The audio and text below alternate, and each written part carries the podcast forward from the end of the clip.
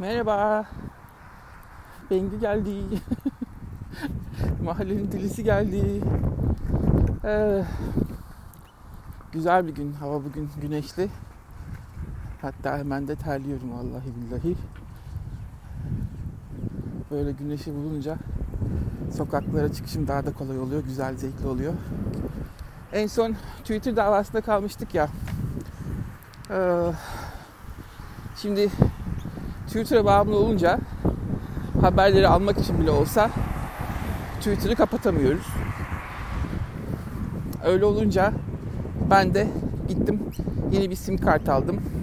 Yeni bir tane e-mail adresi aldım. Çünkü Twitter bloklayınca hem telefon numaranızı blokluyor hem de aynı e-mail adresini blokluyor.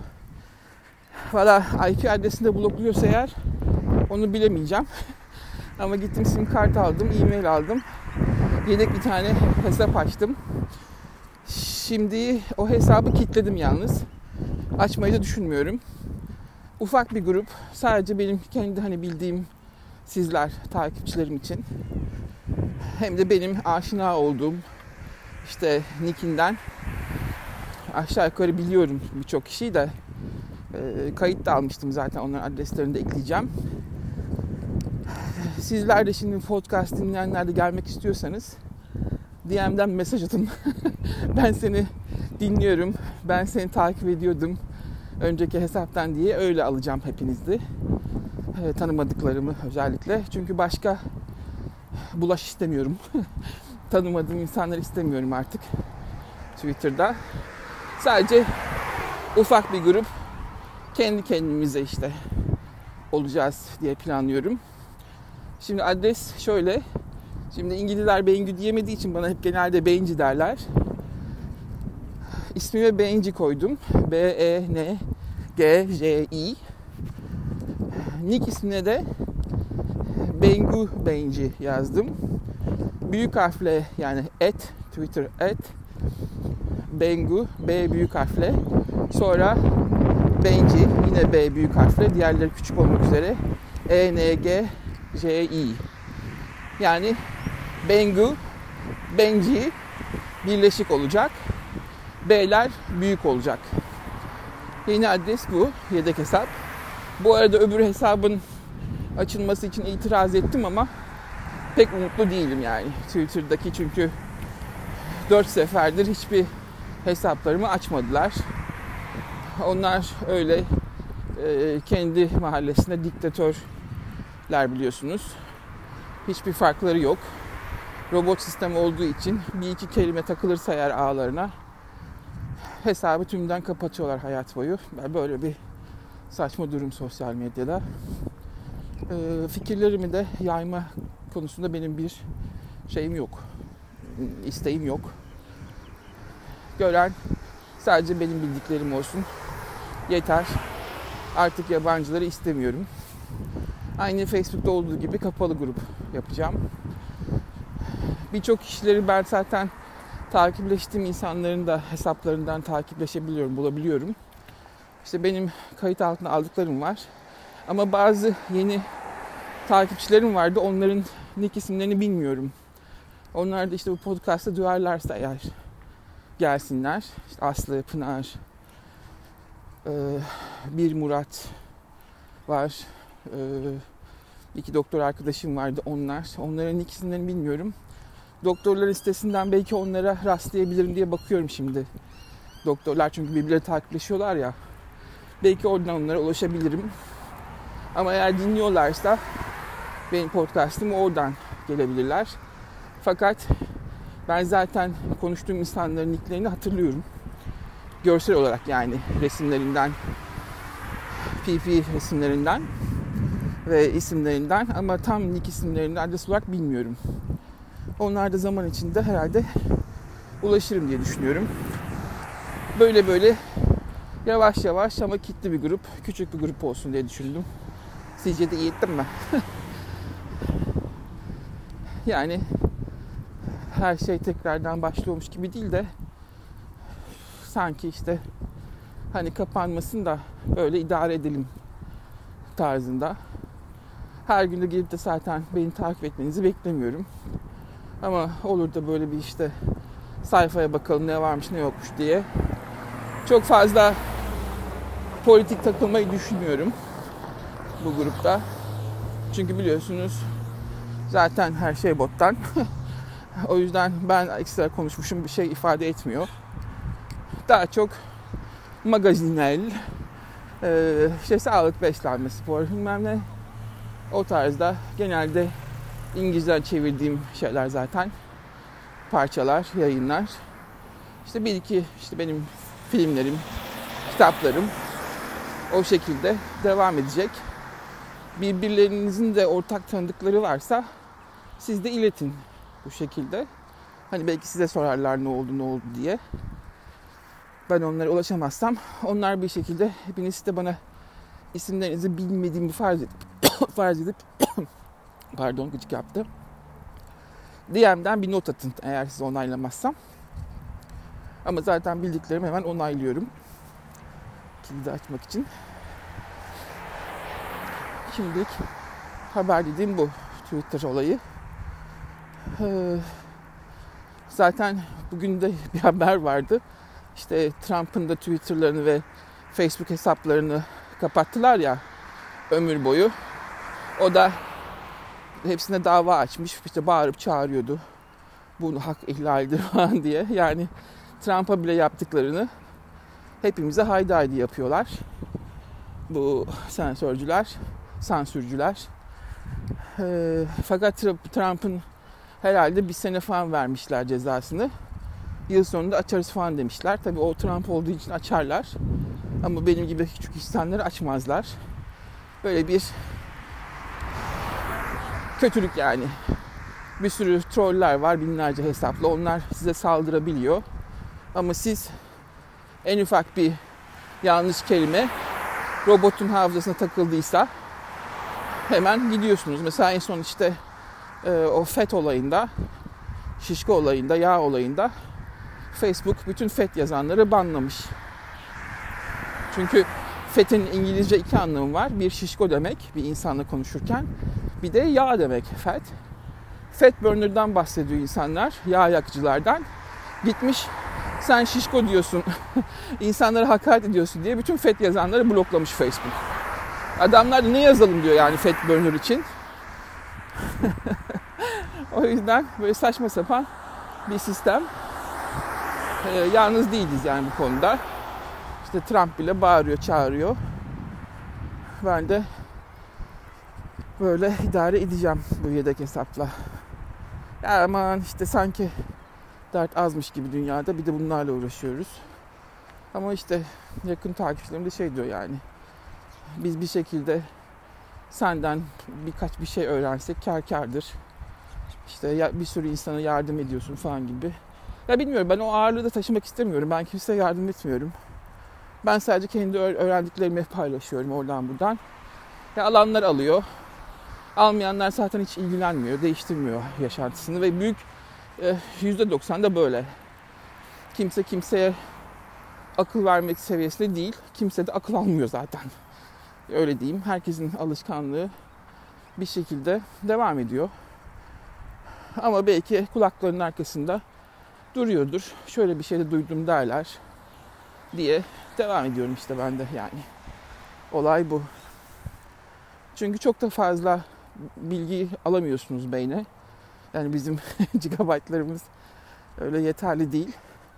O yüzden bir şey gördüğünüz zaman hep diyorum ben her taraftan not alın, not alın, not alın. Bütün gördüklerinizi yazın, aklınıza tutamıyoruz. Bu imkan yok yani bizim beynimizde böyle bir imkan PC gibi, bilgisayar gibi. O yüzden her şey yazın. İşte gördüğünüz gibi bilgiler de kayboluyor gidiyor. Google'da böyle bir bilgiyi bir daha göremiyorsunuz mesela. Siliyorlar. Kendi kafalarına göre insanların öğrenmelerini de engelliyorlar. Kendi kafalarına göre yanlış geliyor, onu siliyorlar. Mesela bütün e, Google camiası ekseriya veganlardan oluşuyor. E, bütün etçilerin paylaşımlarını siliyorlar abi. Dünyayı herkes vegan yapacak. O yolda ilerliyoruz işte laboratuvar etleri bilmem ne yok işte inek osuruyormuş da gaz çıkartıyormuş da ozonu deliyormuş da falan filan yalanları. Onlarla falan uğraşıyorlar. Abuk subuk bir dünya oldu zaten. Herkes herkesi kendini şey sanıyor. Bir şey sanıyor, önemli sanıyor. Veganlar da bunun içinde. O nedenle böyle böyle ufak ufak kendimizi idare edelim diyorum ben de. Başka yapacak bir şey yok. Bugün evdekinin 60. yaş günüydü. Adamcağız tabii üzüldü biraz. 6 sayısını görünce. 60 yılım nereye gitti dedi. Dedim nereye gidecek? Yaşadın işte. Zaten diyorum ilk 20 yıl sayma. İşte o çocuklukla geçiyor. Büyümeyle geçiyor. Onu anlamıyorsun bile 20 yılı. 20 yaşından itibaren dedim yaş, yaşadığını sayacaksın. Topu topu 40 yıl. O 40 yılında 20'den 40'a olan süresi habire çalışıp para kazanıp işte bir ev bir araba yapmakla geçiyor. O da yapabilene. İyice şanssızsanız 40 yaşında onları da kaybediyorsunuz. Falan filan. Son 20 yıl eğer biraz böyle dingin bir hayat geçiriyorsan ne ala. İşte bu arada çocuk yetiştirenler zaten hiç anlamıyor zamanın nasıl geçtiğini. Çocukların büyümesiyle eğleniyorlar. İşte onların dertleriyle uğraşıyorlar. Benim arkadaşım olan işte 18-19 19-20 yaşında. Şimdi üniversite ikinci sınıfta o bile hala oğlanın problemleriyle uğraşıyor. Eh, yani işte hayat dediğiniz bu. Sonra zaten 60'ından sonra da bu sene mi öldüm, gelecek sene mi öldüm, hangi hastalıktan öldüm, bilmem ne dertleri. Evdekine dedim birçok insan senin bu 60 yaşında görmüyor. Doğru haklısın dedi. Birçok arkadaşım öldü dedi bu yaşı görmeden. Olayları hep dolu tarafından bakmak lazım. Herkesin yaşı aynı sürede gitmiyor. Hiç göremeyenler de var. Yani ne kadar yaşadığınız işte gün yanınıza kar kalıyor. Öldüğünüz zaman da şöyle düşünmek lazım. bir daha fatura ödemeyeceksiniz. ben hep böyle düşünüyorum. Çünkü para buldum, faturalara yetiştim derken ayrı bir ömür törpüsü. Ölünce en azından dünya işleri, bu özellikle fatura işleri kalmıyor. Para buldum derdi yok. Ölünce bitiyor. Kurtuluyoruz yani. Zengin hayat yaşasan işte hayatını böyle gezerek yaşarsın. Dünyayı gezersin. Ee, yani bilmiyorum parasını bulanların nasıl harcına bakıyorum ben mesela. Hepsi partileşiyorlar. Hep parti parti. Ben bu da mı hayat diyorum yani. Özellikle zengin erkeklerin derdi. Hep işte güzel kadınlara paraları versinler. Durmadan partiler yapsınlar falan filan. O da sıkıcı. Benim için bir anlam ifade etmiyor. Başkalarına yardım etmek bence çok e, tatminkar edici bir hayat tarzı. O paralarını o şekilde harcasalar parti yapıp eskortlara para vereceklerine çok daha insan olurlar. Ama özellikle erkeklerde ve para düşkün kadınlarda böyle bir şey imkan yok tabii ki. Onlar partileşmeyi hayat sanıyorlar. Valla bilmiyorum. Onlarınki de böyle bir hayat. En son işte Bill Gates de karısından boşanıyor ya. olay oldu. Hakikaten yani 20 sene mi? 40 sene mi adamlar beraber? Bill Gates de kaç yaşında? 60 yaşında falan. Ah, onca seneden sonra boşanmak da ne bileyim ben. Belki vergi kaçırmak için boşanıyordur. hani bir şey bittiyse bile boşanmanın gereği yok ki zaten biriniz bir tarafta yaşıyorsunuz, biriniz bir tarafta yaşıyorsunuz. Biri diyor ki şu işim var dünyanın öbür ucunda, biri diyor ki bu işim var dünyanın bu ucunda. Belki başka birine aşık olmuşlardır. Ha para da bol nasılsa niye ikinci şansımı yaşamayayım, ikinci baharımı şeklinde boşanıyorlardır. Ne bileyim ben. Zenginler de böyle yani. Öyle bir ilişkide kalan yok. Uzun süre ilişkilerde zaten sonunda hep o arkadaşlar dönüyor. Eğer arkadaşça bir eşiniz varsa şanslısınız. Her şeyinizi paylaştığınız ve konuşabildiğiniz en önemlisi arkadaşlık. ilişkiler diyorlar. Yoksa aşmış meşmiş bilmem ne. Geçen birisi diyordu e, tabu diye aşk aslında şehvettir dedi adam. Şehvetin ismini değiştirdiler tabu diye aşk yaptılar diyor. Aslında düşünürsen doğru bir şey. O hissettiğin aşk belli bir cinsel çekim değil mi? Ve gerçekten bir şehvet patlaması gibi bir şey düşünün. Onun ismine aşk diyorlar artık şehvet tabu olduğu için. Bence de doğru. O 2-3 ay sonra geçiyor. Artık alışkanlık oluyor. Hep aynı yemeği yemek gibi bir şey yani. Ee, olsa da olur, olması da olur falan diye. Ama geriye kalan o arkadaşlık güzel olması lazım. Onu da her insan koruyabiliyor mu? Valla koruyamıyor. Hep bir para konusu gördüğüm kadarıyla. Dıdı vıdı kavgalar.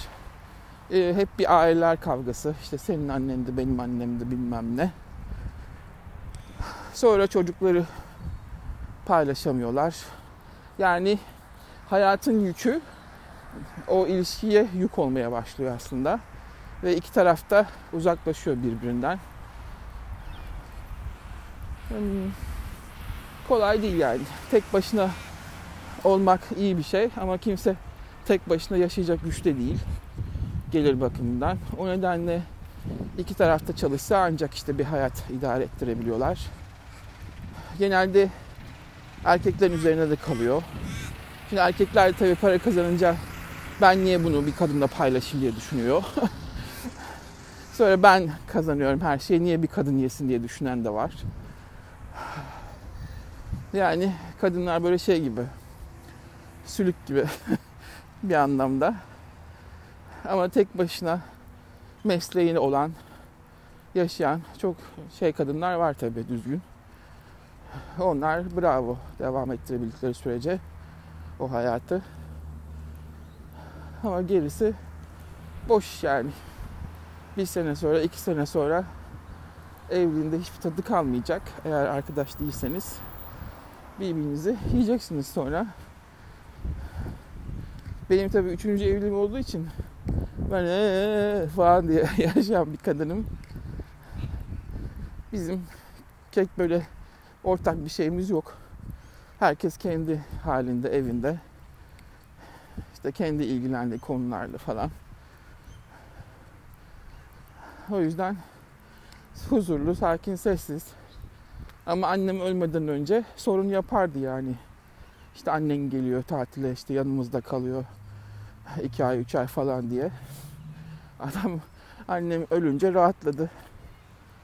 Böyle kendisi annesi babası büyüdüğü için öyle bir aile kavramı yok tabi. Ama kendi annesi babası olsaydı eminim hep yanında oturturdu. O tür kafada bir insan çünkü. Ama hep böyle bir başkası olduğu zaman bir yabancı gelmiş gibi tabi evde rahatsızlık oluyor. Zor yani evlilik her açıdan. O yüzden herkes biraz güçlü olmak zorunda. Biraz kendi bağımsızlığı olması lazım. Özellikle kadınların. O da bir iş kaybına bakıyor. İşiniz bir kaybolunca yoksunuz yani. Hele bir de anne babanız da yoksa gideceğiniz bir yerde yok. Tek başınıza bir çıkış yolu bulmak zorundasınız. Zor kadınlarda. Ki en çok da görüyorsunuz intihar edenler de erkekler. Onlar hiç çıkış yolu bulamıyorlar. İş kaybı olduğu zaman. Halbuki daha güçlü olmaları lazım gibi geliyor ama kadınlar aslında daha güçlü hayatta kalmakta. Bu da doğanın şeysi, yapısı demiştim ben size. Üretken olduğumuz için yani doğurgan olduğumuz için bizim hayatta kalma şeyimiz, savaşımız daha kuvvetli. Erkekler o konuda daha zayıf fazlasıyla maddiyata bağımlı oldukları için kadınlar öyle değil. Hakikaten hiç şeysi olmazsa ben birçok arkadaşımla konuşuyorum. Hepimizin ortak söylediği şey biz bir dağa çıkarız.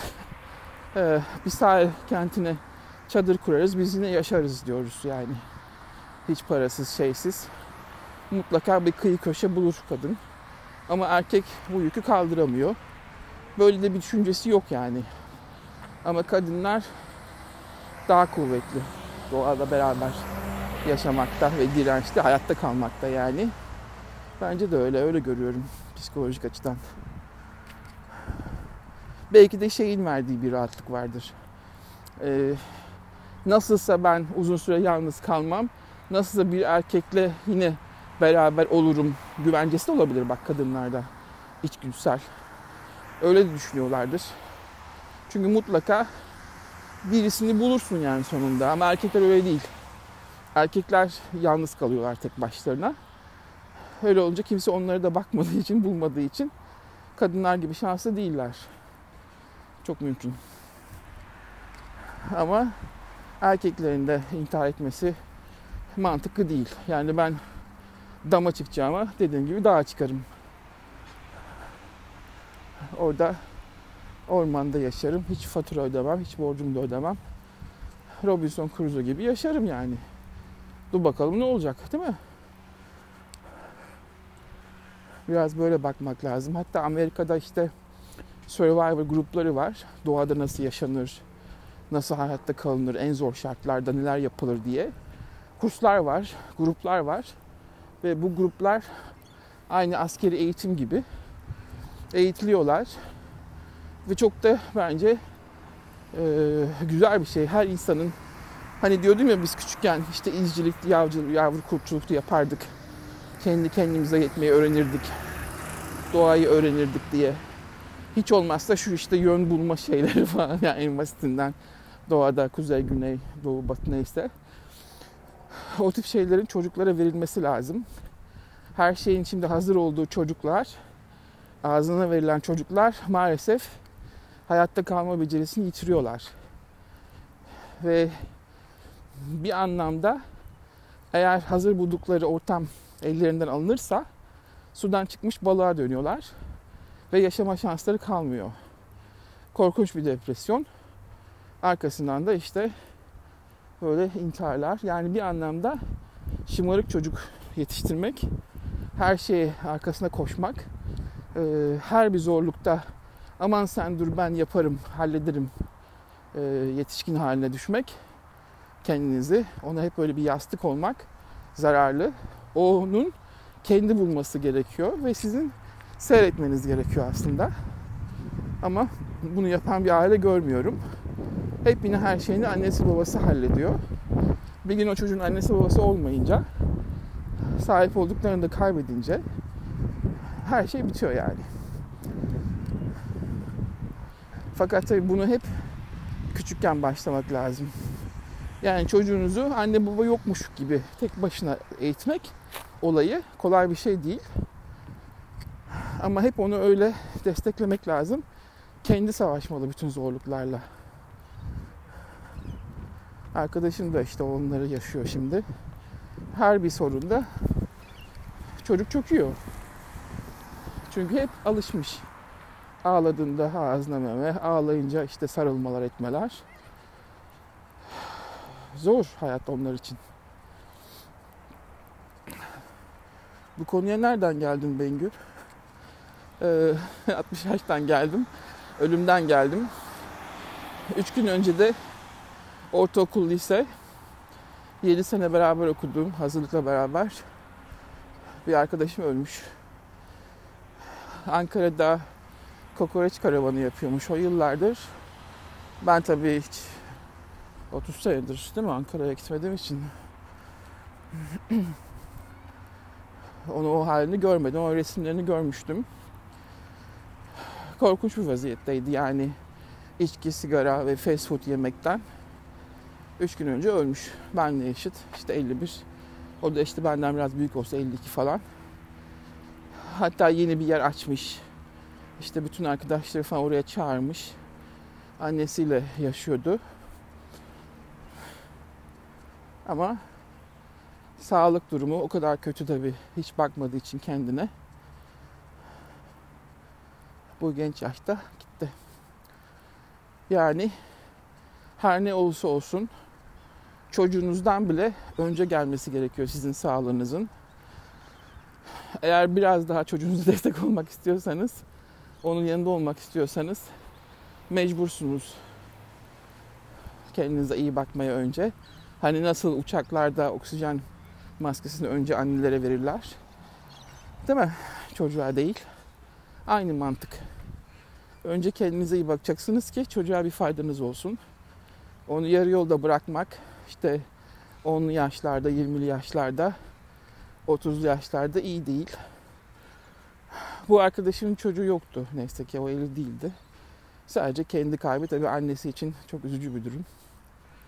Yazık kadıncağız kaldı. Bir kız kardeşi var. Fransa'da yaşıyor ama onunla görüşmüyorlardı, kavgalılardı. Şimdi kız kaldı annesiyle.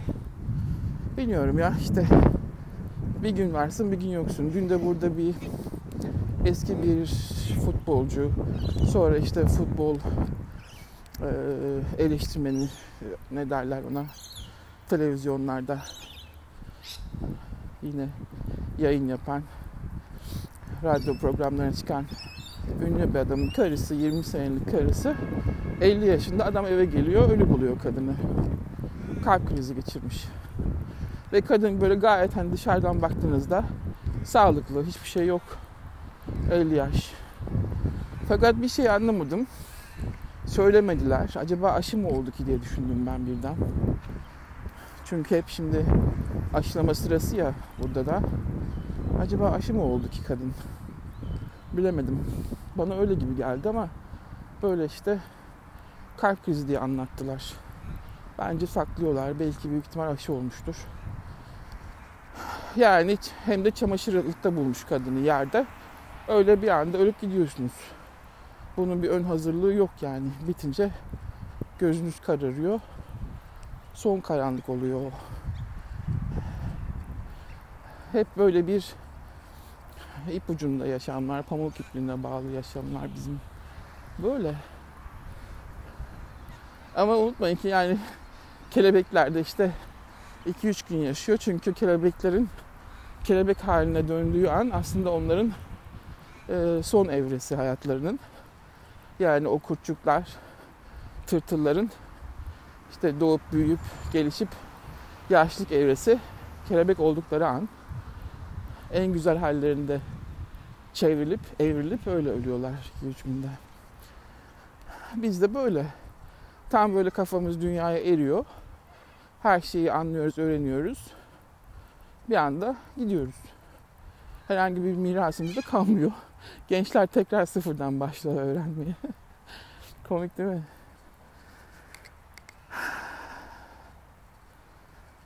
Neyi bileyim. Olan da hep arkada kalanları oluyor vallahi. İnsanlar ölünce anlamıyor da arkada kalanlar zor. Sevenleri için zor.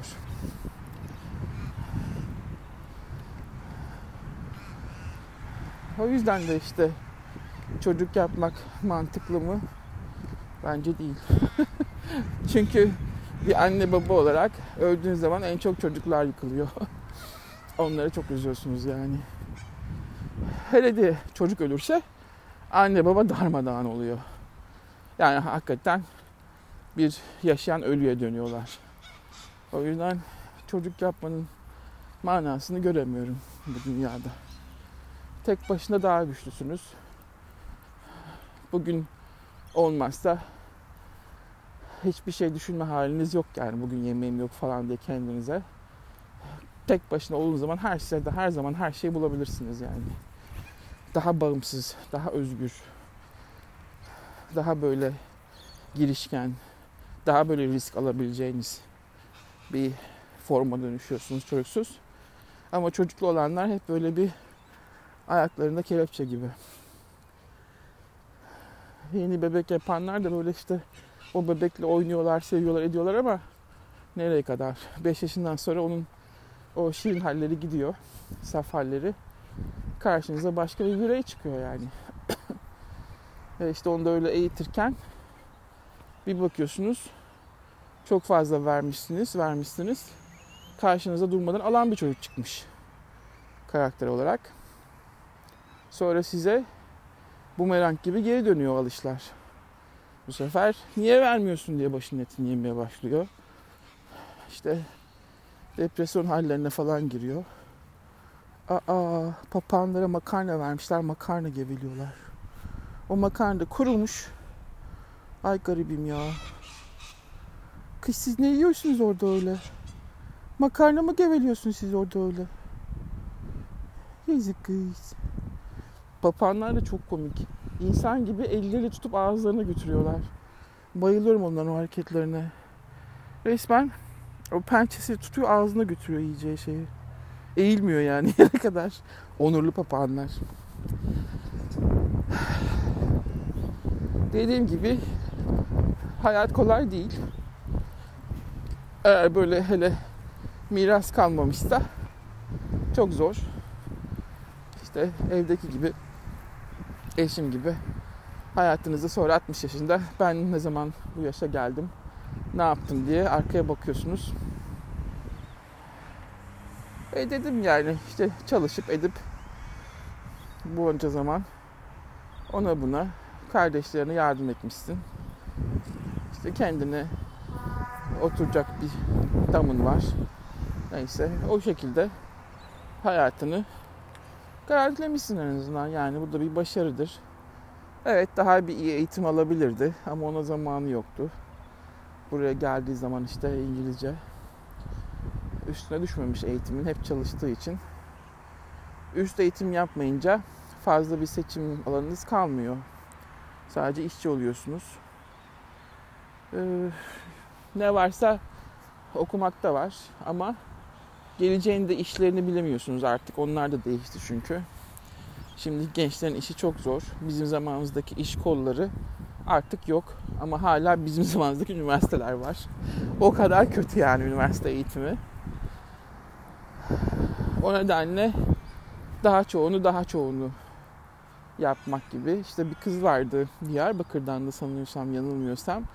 Kız bütün hayalini e, Stanford'da galiba yo ya da Harvard mıydı? Harvard.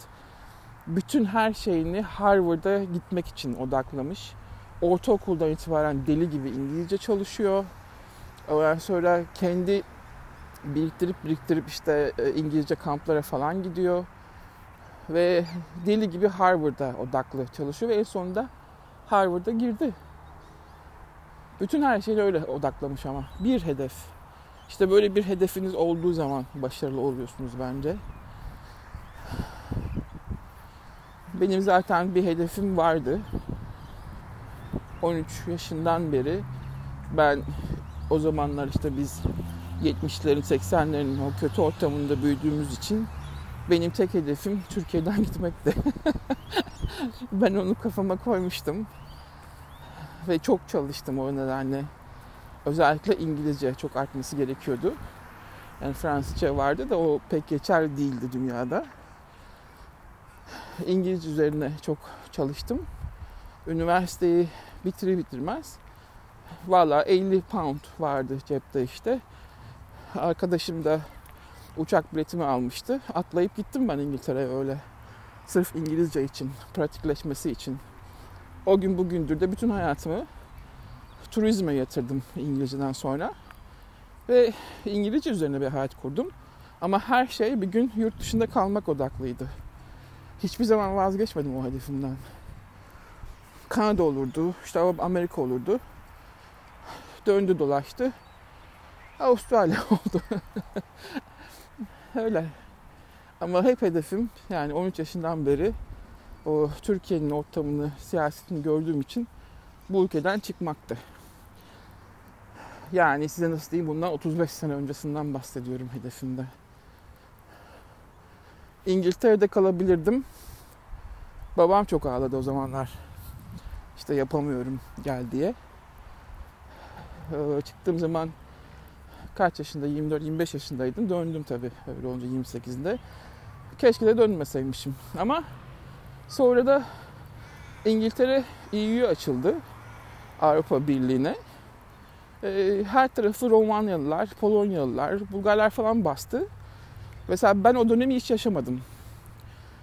Çok fazla e, Araplar bastı. Yani benim gezdiğim Londra'da hiç Arap yoktu ki. Ama şimdi her taraf Arap olduğu, her taraf Romanyalı, Polonyalı doğdu. Şimdi o yüzden zaten Brexit yaptılar. En sonunda onlar da bıktılar göçmenlerden. Yani İngiltere'de kalsaydım e, yine bir şekilde kendimi kurtarırdım da o değişimden hoşlanmazdım. Yine istediğim gibi şanslı oldu bence. Avustralya belki geç oldu ama 38 yaşında ama en azından burada böyle bir kalabalıktan uzaksınız yani. Var tabii. İşte Suriyeliler buraya da geliyor. Afganlar işte 3 yıldır akın akın alıyorlar mülteci. Yine de fazla bir kalabalık yok yani. Hani İngiltere gibi öyle şeriat kanunları falan geçmiyor henüz. Hani nereden baksan buranın bir 10-20 senesi daha var İngiltere olmak için. Ben o sırada yaşamış oluyorum. Öyle düşünün.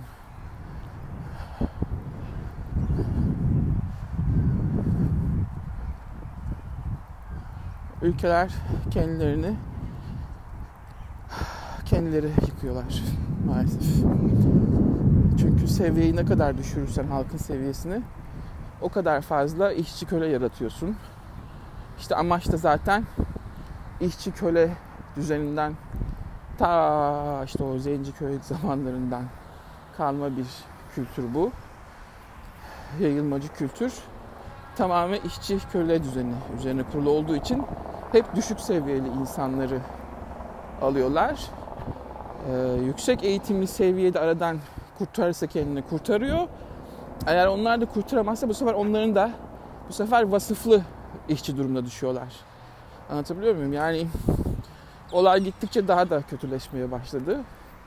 Çünkü bu vasıfsız insanlar, düşük seviyede eğitimsiz insanlar sayısal olarak çok doğuruyorlar. Eğitimli insanların 5-10 katı. Ve tabii 10 sene içinde, 15-20 sene içinde onların da çocukları 5-10 tane doğuruyor. Ve birdenbire bir aileden bir bakıyorsunuz 50-100 kişi çıkmış. O çok çok çok büyük bir rakam. Ama eğitimli kişilerden bir aileden ancak en fazla iki çocuk çıkıyor. Onlar da iki tane çıkarlarsa hadi en fazla işte e, bir aile atıyorum 8-10 tane falan büyüyor. Bunlar ama 50 kişi, 100 kişi artıyorlar. O yüzden e, zaman içinde iki jenerasyonda ülkenin seviyesi düşüyor. Ve benim işte karşı olduğum durum da bu zaten. Yani kapitalizm cehaleti ve işçi köleliği arttırmak için sizi e, sizin haklarınızı çalıyor ve onlara veriyor. Ve bu hakların çalındığı zaman da sizin yaşam standartlarınız da düşüyor. Onlar zaten sürünüyorlar da işçi olarak. Bu sefer eğitimlerin yaşam şartlarını aşağı çekiyorlar. Çünkü bütün haklarınızı onların o 5-10 çocuğu çekiyor, alıyor. Hırsızlık yani.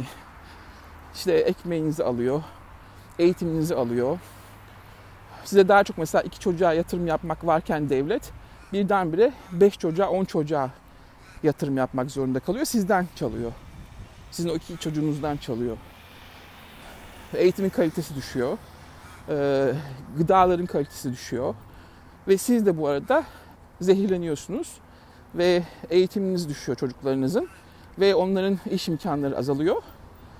Çünkü çok fazla işçi köle cahil var. Böyle olunca da sizin seviyeniz de düşüyor. Çok büyük bir paradoks bu ve çok büyük bir sorun aslında. Ama bütün dünyada şu anda işçi köle cahil e, yükselişi ve zenginlerin onların üzerine basa basa çok daha zengin oluşu. Fakat asıl çalan bu cahiller. Yani sizin hayatınızdan asıl çalan, sizin çocuğunuzun geleceğini yok eden bu 5-10 doğuran insanlar. Hiçbir insan çifti, eşler bir tavşan gibi, bir hayvan gibi bilinçsizce çoğalma hakkına sahip olmamalı. Özellikle de eğitimsiz cahil insanların. Çünkü bir araştırma yapılıyor. Yoksulluk kaç jenerasyon yoksul gidiyor. Hani hakikaten yoksul olup da içinden sıyrılıp bu yedi çocuğun içinden sıyrılıp zengin olan çok az insan var. Mesela diyelim ki bir kişi profesör oluyor ama 7 çocuk, o 6 çocuk o profesör olsun diye ailede çalışıyor anladınız mı? O, o adam o geri kalan kardeşlerin üzerine bastığı için profesör oluyor veya zengin oluyor. Ve 6 çocuk heba oluyor. Onlar yoksulluğa devam ediyor. Ve bu dönence bu sarmal yine yoksul ailenin çocukları yoksul oluyor, onun aileleri yoksul oluyor. Öyle öyle gidiyor. Yoksulluk hiçbir zaman bitmiyor. Ve bunu da tabii hiçbir devlet şey yapmıyor. Göz yumuyorlar. Çünkü onlar o yoksulların üzerine basarak zengin oluyorlar. Zaten diyor bu işte kuru ekmekle doyuyor. Bana ne diyor? Oradan adam hamuduyla götürüyor. Ve arada olan kişi asıl kaynayan grupsa eğitimli grup. O bir iki çocuk yetiştirmeye çalışan grubun olan işte o ailelere ve çocuklarına oluyor.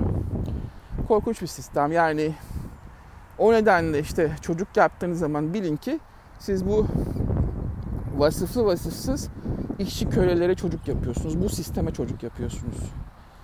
Benim her zaman karşı olduğum şey buydu. Çünkü hep görüyorum en büyük sayısal ağırlık cahillerde, en azınlık eğitimlilerde. O eğitimlerin bir kısmı kendini kurtardı, kurtardı. Kurtaramadı. Bu cahiller zaten o sayısal çoğunlukla onların şehirlerini zapt ediyorlar, işgal ediyorlar ve yaşam alanlarını daraltıyorlar. Bu sefer işte gördüğünüz gibi Türkiye'deki işte şunu yiyemezsin, bunu içemezsin, bunu giyemezsin. Çünkü o cahiliyet grubunun bir baskısı var. O bir de içlerinden gelen o kin nefret var. Ben niye senin olanaklarına sahip değilim diye büyüyorlar. Ama halbuki o kin nefretin kendi anne babasına dönmesi lazım. Sen bu şehirdekinin olanaklarına sahip değilsin. Çünkü senin annen baban senin arkandan 7 tane daha çocuk yaptığı için, senin haklarını çaldığı için sen iyi bir yaşam kalitesine sahip olamadın. İyi bir eğitime, iyi bir gıdaya sahip olamadın. Ben senin haklarını çalmadım bir iki çocuk olarak. Senin annen baban senden çaldı ve senin annen baban benim çocuklarımın haklarını çaldı ve senin annen baban en büyük hırsız toplumda. Toplum hırsızları diyorum ben zaten bunlara. Resmen toplumun haklarını 5-10 tane doğurarak çalıyorlar. Toplum hırsızları. Neyse işte böyle böyle böyle böyle bir şeyler. Ee, bunların da hiçbir zaman çözümü olmayacak. Çünkü burada da görüyorum aynı şeyi. Yani mesela İrlandalılar şu anda düşkün durumda. İskoçyalılar işsiz durumda, salgında. Ee, Japonlar zor durumda. Ama buraya akın akın İrlandalı göçü almıyor. İskoç mülteci almıyor. Japon mülteci almıyor. Özellikle gidiyor. O ne kadar eğitimsiz, ne kadar cahil varsa Afganistan topluyor. İşte Hindistan, Pakistan, ondan sonra şey Suriye onları topluyor özellikle. Ve toplumu 10 sene içinde yerin dipine sağlıyor. Ondan sonra da bunlara karşı gelenleri de ırkçılıkla suçluyor. Anladınız mı? Çünkü bu yeni gelen düşük toplum, kitle eğitimli toplumu aşağı çekerken tabii ki nefret topluyor o toplumdan. O nefreti halbuki besleyen yönetim. Ama kişi bazında sensin ırkçı diyor bana. Hayır ben ırkçı değilim.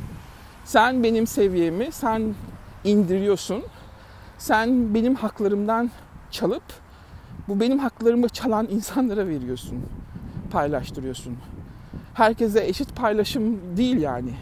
Ben bir alıyorsam onlar 10 tane alıyor. Anlatabiliyor muyum? Halbuki onlar da bir alsaydı geri kalan 9'u ikimiz arasında paylaşılacaktı. Herkes 4,5-4,5 alacaktı. Herkesin seviyesi çok yüksek olacaktı. Ama onları beslediğin için sen, benden çaldığın için ve hepsini onlara verdiğin için bize bir şey kalmıyor. Ve bu aradaki fazla payları zaten kendileri götürüyorlar. Yani diyeceğim o ki dünya artık cahillerin, eğitimsizlerin elinin altında ve aynı bir koca bir Afrika düşünün yani. Durmadan üreyen işte Hindistan, Çin ve Afrika e, her şeyi bitirdi.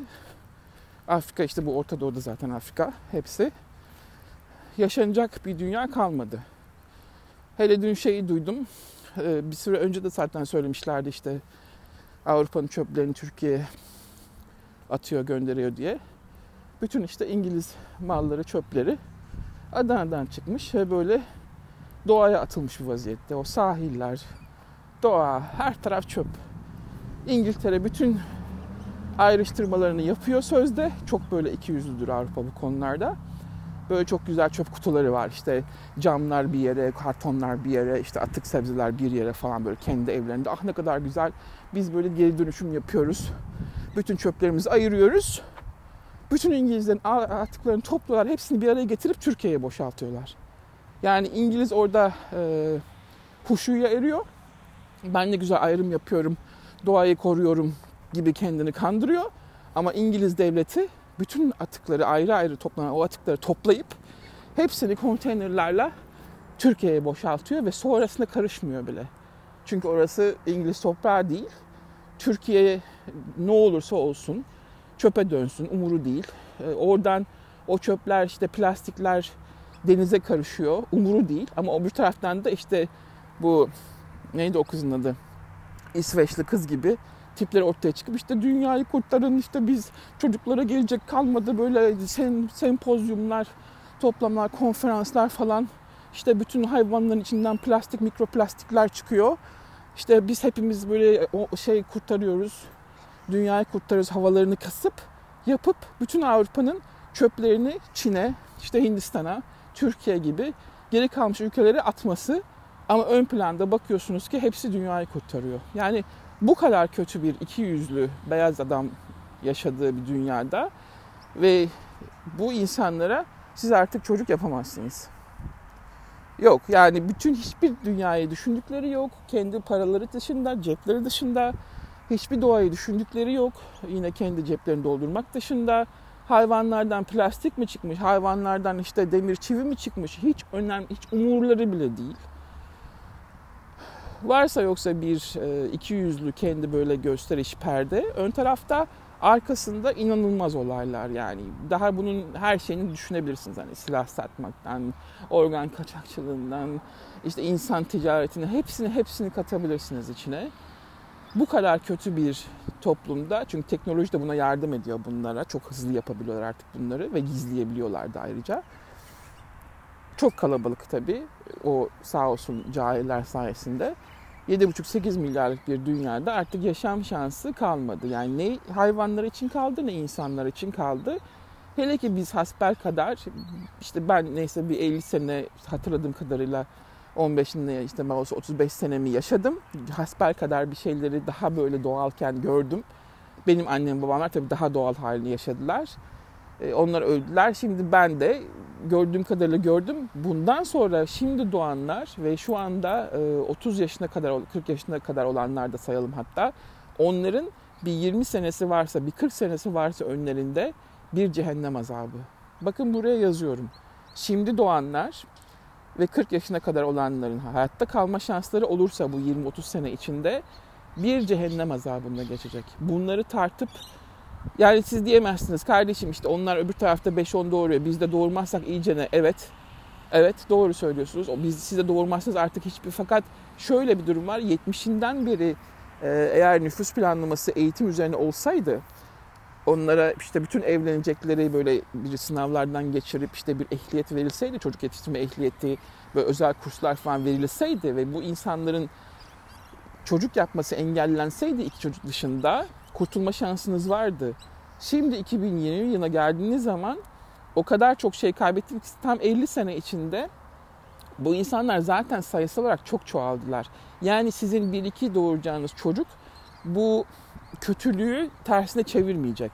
Olan sizin o bir iki tane çocuğunuzun çok kötü şartlarda yaşamasına yol açacak. Anlatabiliyor muyum? Biz artık o şeyi geçtik, sınırı geçtik yani. Kurtarmasını diyeyim. 70'lerde kaybettik bunu. Hatta o zamanlar ben hiç unutmuyorum Ecevit'in o lafını çok çocukken duymuştum işte. E, nüfus planlamasına gitmeliyiz, çok kötü gidiyor dediğini biliyorum. Çünkü Ecevit'in ileri görüşlü bir insan olduğunu herkes bilir. Yani Ecevit'in öyle bir dünya görüşü vardı. Aynı benim 13 yaşlarında gördüğüm gibi o da dünyayı görüyordu. Büyük ihtimalle çocuk sahibi olmamasının sebebi tıpkı benim düşündüğüm şekilde olduğu içindi. Ben bunu Ecevit'ten duymadım. Bunu ben kendim geliştim. Çünkü çevremi çevremdeki o yağmayı gördüğüm için. Yani ben o yaşlardayken Ankara ufak, daha ufak bir şeydi. Bizim oturduğumuz yerlere akın akın köylerden gelip gece konular yapıyorlardı ama akın akın. Yani size nasıl anlatayım? Biz her sabah gözümüzü bir yeni gece konuyu açıyorduk şeyin çiftliğin kenarında, tarlanın kenarında. Ben o günleri yaşadığım için, o haksızlığı gördüğüm için bu sev o zamanlar düşünmeye başlamıştım 13-15 yaşlarında. Kararımı öyle vermiştim hedefimi. Yani hiçbir zaman çocuk sahibi olmayacağım. Çünkü bunlar hakikaten çok büyük e, işgalci gruplar, işte şey hırsızlar grubu diye şehirleri basıyorlar diye ki bunu Ecevit tabii o yaşlarda 70'li yıllarda kendisi e, birebir yaşıyordu bu göçü. Ve Türkiye'de köylünün topraklarının parçalanması, köylünün çok fazla e,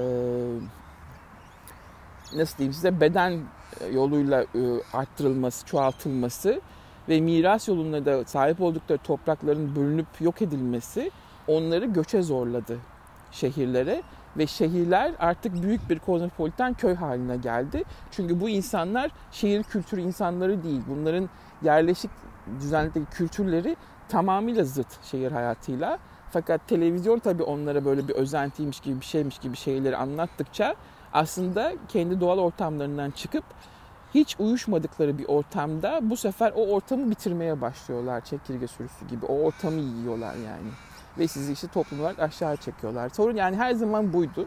Ve ben bunu hep gördüğüm için e, hep tek başıma ve çok da rahat ettim. Yani en büyük tavsiyem eğer evlenecekseniz bir arkadaşınızla sonuçta işte evlenin ve bu zor zamanları hiç olmazsa yanınızda bir arkadaşlık olarak aşmaya çalışın. Ama sakın, ama sakın içgüdülerinizle işte ben çok bebek seviyorum yapmayın. Köpek alın, kedi alın, kuş alın, e, tavşan alın. Onlara bakın. Onlar ölünce bir daha alın onlara bakın ama aman sakın. Çocuğunuzu yakmayın çünkü hakikaten kötü geçti. Kötünün de kötüsünü yaşayacaklar. Öyle günler geliyor. İnanamayacaksınız. Yani bugün Afrika o açlığına dair böyle doğuruyor ya işte böyle tecavüzlerle işte çok eşitlikle falan. Oradaki kadınların artık hiçbir şansı yok yani doğurmamak gibi. Herhalde ancak böyle kendilerini parçamaları lazım. O duruma geliyor durum. Ve bunlar önce sizin çocuklarınızın başını yiyecekler. Bugün. Maalesef. Ne kadar dark konulara girdim bugün değil mi? Evet, karanlık. Ama bu. Yani gelecek yok. Hani her şey güzel olacak, hayır olmayacak. Her şey daha kötü olacak. Buna göre hazırlıklı olmanız lazım. En ufak e, kuruşunuzu biriktirmeniz lazım. Ekstra ekstra belki kuru yiyecekleri depolamanız lazım. Kendinizi apokalips diyorlar ya işte dünyanın sonu gibi. Bunu hazırlıklı olmanız lazım. Olmaz bir şey ya demeyin. Bakın ben buraya göçeli 13 sene oldu. Bana o zamanlar arkadaşlarım e, kızmışlardı. Demişlerdi ki saçmalıyorsun Bengü yani nasıl bir şey görebiliyorsun ki? Hayır dedim çok kötü günler gelecek. Siz görmüyorsunuz. Siz bu insanları tanımıyorsunuz dedim. Ben çıktım ve şimdi o arkadaşlarım çoğu zaten yurt dışına kaçtı. E, Türkiye'de kalanlar da zaten e, yurt dışına kaçtılar. Kendilerini zor attılar. Türkiye'de kalanlar da Bengü sen ne büyük bir insanmışsın. Sen bunu nasıl gördün 13 sene önce diyorlar. Çünkü dedim ben bu insanları önceden gördüm. 70'lerde 80'lerde ben o insanlarla gördüm bunların nasıl olduğunu, nasıl yağmaladıklarını ben biz birebir şahit oldum ve ben bunları hep yazdım bir kenara. Kafamdan hiçbir zaman çıkmadı dedim. Ama onlar bana inanmamışlardı 13 sene önce bu duruma geleceğimizi. Ve şimdi diyorum ki bu günlerin daha kötüsü de geliyor. Bazen böyle şeylerde mesela bazı insanların iç görüşleri daha fazladır ya bir şeyler hissedersiniz falan. Benim de öyledir aslında. Keşke yanlış çıksaydım. Keşke hatalı olan ben olsaydım. Keşke onlar haklı çıksaydı. Ama hiçbir zaman benim söylediklerimin tersi çıkmadı bu hayatta. Hep daha kötüsü oldu. Hep daha kötüsü oldu. Ve şimdi bütün dünya hele ki bu salgından sonra bu salgınla yaptıkları şey e, korkunç. Yani ben size diyorum ya nasıl Avrupa bir İngiltere, bir Almanya o kadar gücüne rağmen bir Avustralya ve Yeni Zelanda gibi salgını bitiremez. Ya ben bunu 40 yıl düşünsem böyle bir imkansızlığı mümkün değil planlayamazdım. Çünkü bunlar bitirmemek için uğraştılar. Avustralya ve Yeni Zelanda anında bitirdi. Anında. Yani ilk 3 ay içinde kapattı, etti. Al sana 3 kuruş, al sana 5 kuruş. Herifler hepsini, herkesi kapattı, evet tıktı. 3 ay içinde burada salgın bitti. Şimdi kuş uçturmuyorlar. Şimdi bir tane kişi salgın çıkarsa topluluk işte o da yurt dışından gelen işte Avustralyalılar var haftalık. Onlar da karantina alınıyor 14 gün boyunca otellerde. Onların içinde bir tane çıkarsa herkesi 3 gün yine e, karantinaya sokuyorlar bütün şehri. Yani o kadar çok sıkı tutuyorlar ki inanılmaz derece. İşte bunu bir Almanya yapmadı, bunu bir İngiltere yapmadı, bir İsveç yapmadı, bir Norveç yapmadı. Ve bunlar kendi insanların ölmesine izin veriyorlar. Ve bunu planlıyor. Aynı akıl değil mi? Aynı zeka. Yani bir Almanın zekasıyla buradaki bir Avustralya başkanın zekası aynı zeka. Aynı imkanlara sahipler. Ve bunu Avustralya, Yeni yapıyor ama İngiltere, Almanya yapmıyor. Neden? Çünkü bilerek yapmak istemiyorlar. Tabii ki onlar da biliyor nasıl salgının bitirileceğini. O nedenle bunu gördükten sonra ki e, hele ki şimdi bu salgından sonra artçılar gelecek işte artçı depremler, işte depresyonlar, intiharlar, işte diğer hastalıkların artışı, işsizlikler, kıtlıklar, açlıklar. Bundan sonra kötünün de kötüsü geliyor. Hiçbir şey artık güzel olmayacak dünyada. Bunu ben sizi strese sokmak için söylemiyorum. Kendi hayatınıza sahip çıkın. Kendi şu kadarcık bir e, geliriniz varsa ona sahip çıkın. Olabildiğince az hazırlanın ve o apokalips günlere kendinizi hazırlayın. Hele ki böyle gençseniz falan sakın sakın evlenmeyin. Evlenecekseniz de böyle minimum harcayarak, minimum harcayarak böyle çok az, hiçbir lüksünüz olmadan böyle bir kuş yuvası gibi işte birbirimize arkadaş olalım, kötü günler destek olalım diye böyle işte yiyelim, içelim, işte şuraya gezelim falan. O günler yok, bitti. O günler bizim zamanımızdaydı. Siz o jenerasyon değilsiniz. Sizin artık hiçbir hakkınız kalmadı. Bütün hakkınız ellerinden alındı. Hele ki çocuk yapma hakkınız hiç yok. O çocuğa acıyın. O çocuk sürünecek. Ya. Ana bir saat olmuş. Hiç bu kadar uzun çenem düşmemişti. Niye bu kadar doldum ben bugün? Doldum çünkü bu yaş günü davasından doldum. İşte Twitter davasından doldum. Ee, bayağı bir boşalttım içimi değil mi? Birçoğunuz da benimle aynı düşündüğünüzü biliyorum. Hissettiğinizi de biliyorum. Söylemediğinizi de biliyorum. Söylemekten kaçındığınızı da biliyorum. Çünkü already you have kids yani çocuk yaptınız bile değil mi? Biliyorum. Ama ben yeni gençler için söyleniyorum. Eğer genç çocuğunuz varsa, evlenecek varsa onlar için söylüyorum. Aman dikkat, aman sahip çıkın. Birbirinizle oturun, anne babanızla yaşayın, ayrılmayın, özgürlük demeyin. İşte ama çocuk yapmayın. Çok kötü o. Yani işte ahaha ne kadar güzel Bengi bugün bayramlık karşılaştı. Çok kötü. Neyse böyle de işte konuşmak da iyi geliyor. Siz de konuşun. Böyle arkadaşlarınızla konuşun. Bu konuları tartışın. Biliyorum ki yapıyorsunuz. Bu arada Twitter işte grubumu toplarsam bir akşamda oda açacağım. Space'te. O odada zaten e, yine bu konuları konuşuruz. Ama dediğim gibi tanıdıklarla yani öyle kendi küçük grubumla. Kendinize iyi bakın. Hoşçakalın. Sağlıcakla kalın. Bye.